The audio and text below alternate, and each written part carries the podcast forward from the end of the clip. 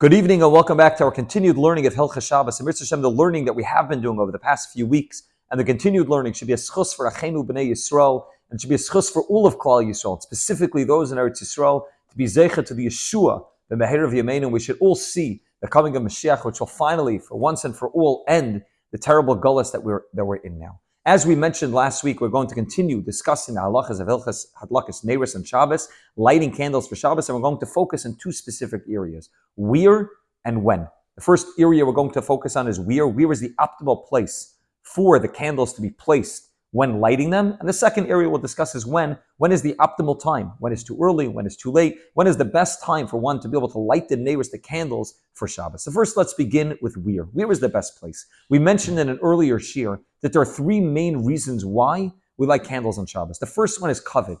Kavod means respect, honor. It adds to the ambiance of Shabbos, the ambiance of the meal the aura of the meal when there are candles lit on the table. The second reason is einig. It's more pleasure. When a room is well lit, when a person is able to see the food they're eating, the people sitting around the table with them, that adds to the pleasure. It's a basic pleasure to have a room that's well lit. And the third reason is shalom bayis, is in order to make sure that one can see his way around the home, The one's able to see the people sitting around them, and it doesn't lead to anger and to fights and to people tripping over things, which is going to take away and diminish the shalom bayis, the peace in the home. When it comes to the candles that we light nowadays, we mentioned that the main reason is kavod Shabbos. The main reason is the aura, the ambiance that's added when a person lights candles. And therefore, the main place to light the candles nowadays is not in any room, but specifically in the room that one is eating the Suda of Shabbos. And even more so, it should be in close proximity, and as we'll see, perhaps even on the table, that one is eating the Suda Shabbos in order to enhance the Suda by adding to the aura and the ambiance of Shabbos and the Shabbos Suda by having candles lit on the table. The light we don't need.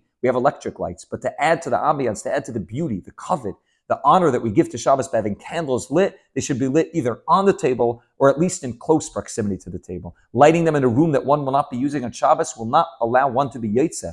Their mitzvah of Adlakas Neir Shabbos, and they cannot make a bracha. They need to be lit in a room that one is going to be using. Nevertheless, as we've mentioned, all the other rooms that one is using need to have some light.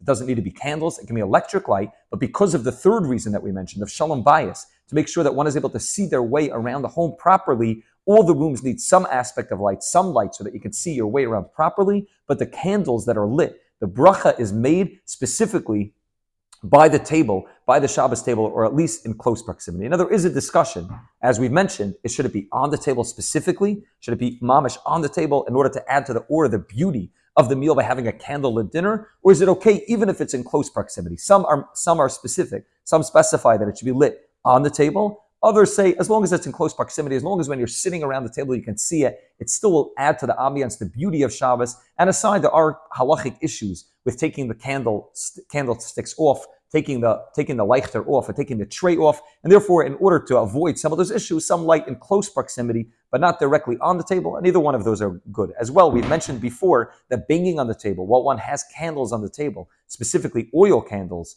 may be an issue, a halachic issue as well of extinguishing the light, and therefore some say the best thing is to leave them off the table, some specifically leave them on the table. Both of those are good, proper menhagim, as long as it's in close proximity to the table or on the table itself. Once the candles are lit, they should not be moved at all. Now, obviously, they're muksa, but even by somebody, even a husband or a child who has not yet been makabel Shabbos, one should not move the candles. We light them and we leave them in the place that they are without moving them at all. Yantif, they could be moved halachically because of muksa, but nevertheless, once the candles are lit, they should remain in the place and therefore make sure that they're lit in the right place and they're lit in a way which is proper, in close proximity, or on the table.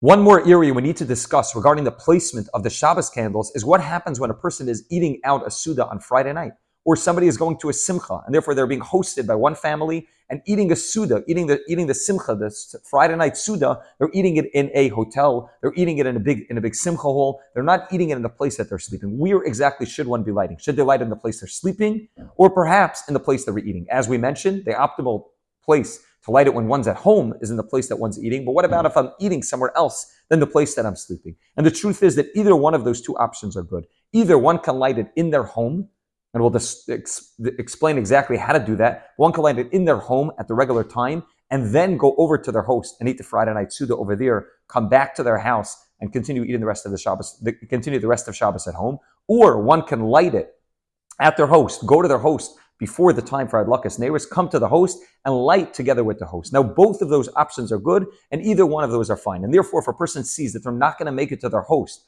before the time of Shkia, before the time of Adlakas Neiris, best is to light at home and then go to the host. However, when one lights at home, one needs to be very careful that they actually have benefit from the candles. If you're going to light at home and then immediately leave the candles and go to your host, and by the time you go to time you come back from your host from the Friday night Suda, the candles are long extinguished, then you never actually gained any benefit from the candles, and the bracha would be a bracha levatala. And therefore, it's important to remember that if you're going to light at home and not be eating at home, or if you're going to be lighting at one host and eating somewhere else, it's important to make sure that somebody, either the husband or the wife, sits down by the candles and actually benefits from the candles. That could either be done at the time of the lighting, or if that's not possible, if you're in a rush, make sure you light long candles or candles that have enough oil that will still be lit when you come home. And that way, when you come home, you can sit down. Best would even be to eat something. So that way, that becomes your place of your Suda. But even if you don't eat, but at least to sit down and benefit, to enjoy the beauty, to enjoy the light of the candles, and that way would not be a bracha levatala. And therefore, that's option number one is to light in your home or light at the place that you're sleeping.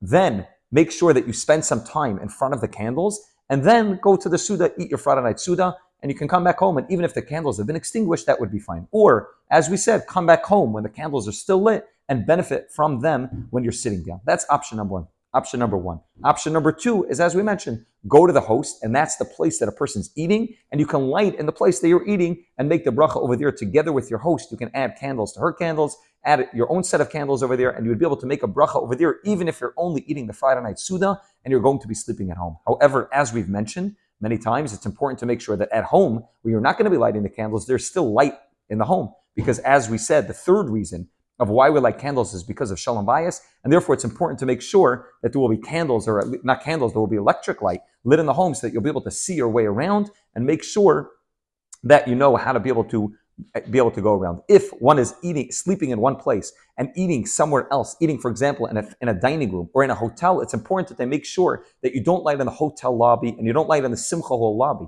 It needs to be lit in a way that it's enhancing the meal. And therefore, if you're going to be lighting by a simcha, make sure that the candles are lit within close proximity or on the Shabbos table. So you're actually enjoying it. It's adding to the aura and the ambiance of Shabbos and not out in the lobby, not somewhere where people will not see it and enjoy it, but rather inside the lobby where the people are eating their meal.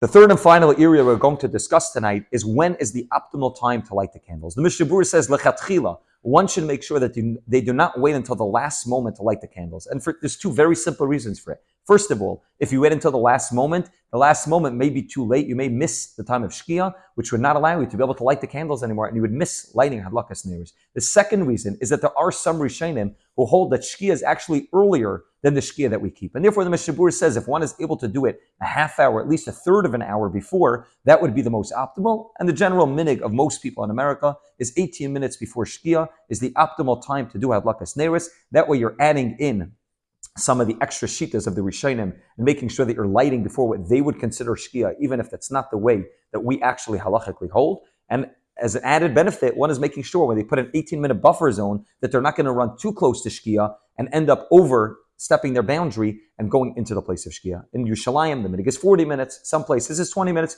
but the generally accepted minig in most of America is 18 minutes, and one should light at least 18 minutes before and not after that. However, if one is running past 18 minutes, obviously they have up until Shkia to be able to light, but they have to be very careful to make sure that they don't get too close to Shkia, so they don't actually overstep the boundary and go into the into after the time of Shkia, which will lead to a real issue of Chilul Shabbos. The earliest time, that's the optimal time. The earliest time one can light, if one wants to light earlier than 18 minutes before, it's called Plag HaMincha. It's an hour and a quarter, not an hour and a quarter of a 60 minute hour, a halachic hour and a quarter before sunset which this week, for example, in Toms River is 448 this week in Toms River. If a woman lit and she realized that she lit even before Plag HaMincha, she wanted to take on Shabbos early and she didn't check the calendar and she didn't realize that the time was actually the time she lit was actually before Plag HaMincha. She is not Yaitza. She needs to put out the candles and she has not. It's not considered as if she has accepted Shabbos because the time that she lit them was too early. She should put out the candles and light them again with the bracha after Plag HaMincha. Generally, we assume that if a woman lights candles, whether it's 18 minutes or 40 minutes before, any time after Plag HaMincha, she is Makabal Shabbos and no malacha can be done after. It's an automatic Kabbalah Shabbos. When a woman lights, specifically a man is different, when a woman lights, there's an automatic Kabbalah Shabbos and therefore she is not allowed to do malacha after. She can't have a mincha after. She can't do anything after once she lights candles. There are scenarios where a woman feels that she needs to do something after. For example, she davens mincha every day and realizes that she's not going to have enough time to be able to daven mincha before. She wants to light 18 minutes before, or she needs to take a taxi to the to the kaisel. In Eretz Yisrael, something that happens very often. Or other scenarios where she's going out to a host on Friday night. In all of those scenarios, it's best to discuss with the Rav. Those are real reasons and are proper reasons to actually make a condition in the Hadlakas Neiris to say that although she's lighting, she is not Makabal Shabbos. She wants to be Makabal Shabbos only after she goes in the car or after she davens mincha or after she does that malacha. And the best is to discuss with the Rav if that is considered to be a real tzerech because we only make a condition on the on the Hadlakas Neiris, on the lighting of the candle, not to be Makabal Shabbos when there's a real need for it. And that's the end. So one should light 18 minutes before. Earliest is Plag HaMincha, and there's an automatic Kabbalah Shabbos that happens at the time of Adlaka. Have a great week, and Hashem will continue next week with some of the other relevant halachas for Adlakas Neiris Shabbos.